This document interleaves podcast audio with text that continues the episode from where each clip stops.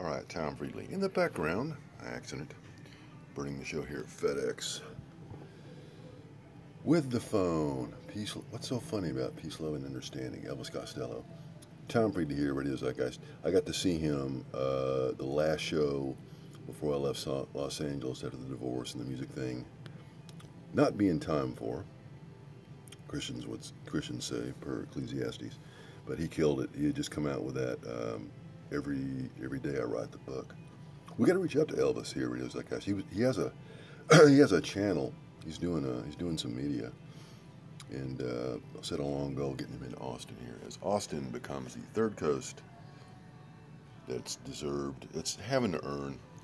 Uh, other markets being pretty much so old, they're closed. Los Angeles, New York, except for jazz and uh, the recording biz attached to television and film. Nashville windows closed.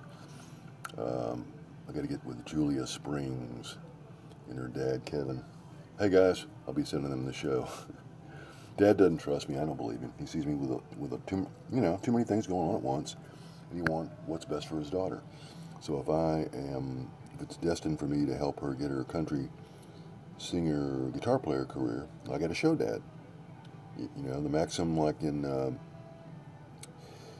I believe I mentioned here this year on the Spotify Daily Zeitcast, Radio Zeitgeist, there's a maxim in, in the film business that goes, don't tell me, show me.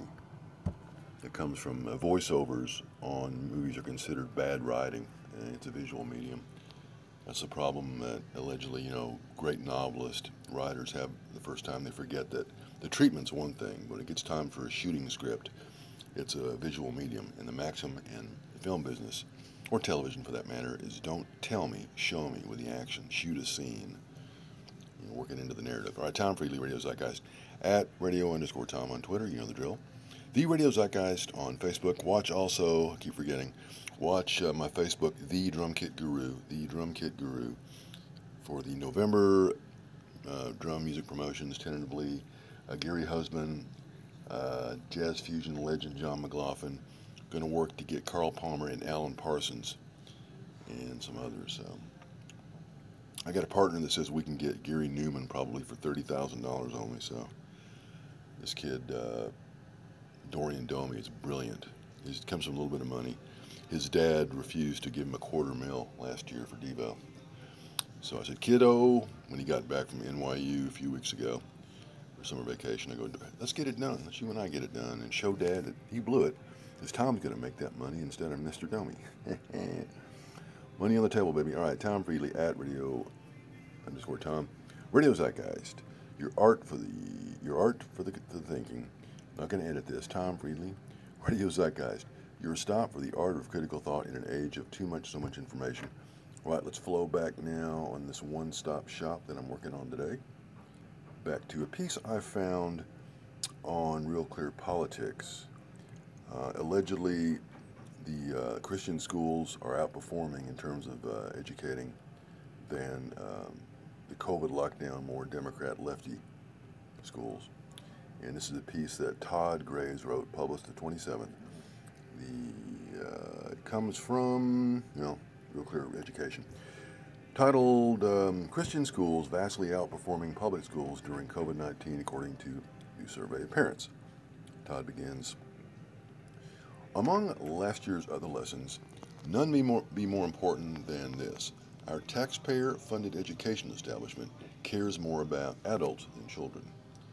He goes on to write Consider the evidence. Public school union bosses pressured officials to close schools and keep them shuttered beyond what medical authorities recommended, in spite of the obvious harm, here's a link there, to children of school closures. Uh, unions throughout the country lobbied threats and issued demands. In Chicago, another hyperlink, the union went so far as to sue the mayor to keep schools open. That's that useless Lori Lightfoot. I, am going to do a Marshall Plan. I got to get back with Jim Hightower. I asked him four or five months ago. Uh, let's do a hit. Could he get me? Will he get me Bernie Sanders and Cornel West? And let me get Don Beck. Don Beck's got uh, ties to the University of Chicago. He reminded me through that Paul Robeson Institute. It's a Marshall Plan, right? We do, do Don Beck's Vital Center in South Africa. Let's do a Vital Center in Chicago.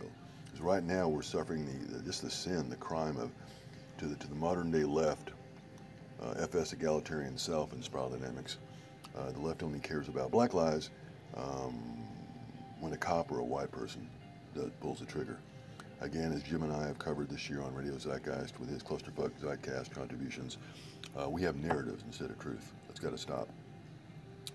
In Chicago, anyway, Todd continues, the union went so far as to sue the mayor to keep schools closed. In San Francisco, the city had to sue its school board. Well, a public education system that failed to do right by our children has kept union bosses empowered and politicians cowed.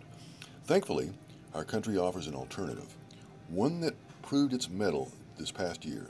In a recent survey of public school and Christian school parents, the Herzog Foundation, uh, H-E-R-Z-O-G, the Herzog Foundation found that parents of children who attended a Christian school were vastly more satisfied with their school experience.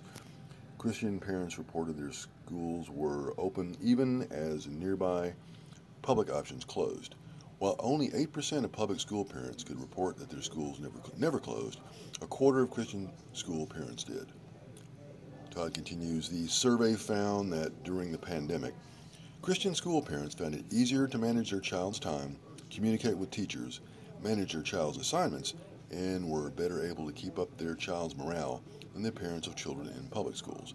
As a result, while just over half of public school parents reported being satisfied with their child's education in 2020, fully 80%, 80% of Christian schools parents were. He continues, as the country gears up for another possible series of lockdowns, oh God, in response to the Delta variant, it is worthwhile for parents on the fence about Christian education to give it a second look, I'll say. The data is unmistakable. In a panicked, trying year, Christian school parents and their children fared far better than their public school counterparts. The data, Todd writes, offers us hope on several fronts. Parents across the country are expressing growing anxiety about the teaching of critical race theory, yeah, so am I, in classrooms. In this survey, 70% of all parents do not believe their school should teach that, quote, white people are inherently privileged and black people and others are oppressed.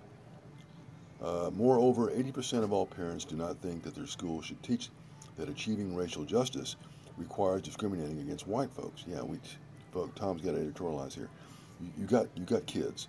One kid acts out and hurts the other. Is it going to be even Steven or stop it all because dad's in charge? Come on, use your head. We don't we don't do because there was once white supremacy long ago gone. We don't do black supremacy as a makeup. That that doesn't create that that's not the outcome you want unless the outcome you want is the one we're getting, the modern day Dems, all the Black Lives Matter and CRT horseshit. All right, sorry, Todd. Getting back to, in other words, while American America's parents may disagree on a great deal, they are united in the belief that many of the central tenets of critical race theory should not be in the classroom, whether the, that classroom is funded privately or publicly.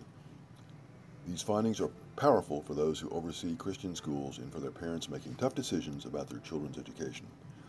In public schools, too many parents see a system that seems more eager to cater to adults than children, Tom Ands, you think? This past year, those tendencies were set on overdrive as public school unions fought both science and reason keep schools closed. In the face of that, parents ought to consider a broader set of options, including Christian schools, whose parents report more satisfaction and more attention to students than their public counterparts. And again, Todd is an attorney Todd Graves. Oh, like Clare W. Graves. Todd Graves is an attorney and is chairman of the Heritage Foundation. All right. So Tom Friedley going to get back and close this thing down. Tom Friedley at radio underscore Tom on Twitter. And uh, yep, the radio zeitgeist on Facebook. Nine minutes in. A hashtag Radio Zeitgeist Global Broadcasting Network. I'd like to say my own version of Paul Harvey. Good day, America. Love you.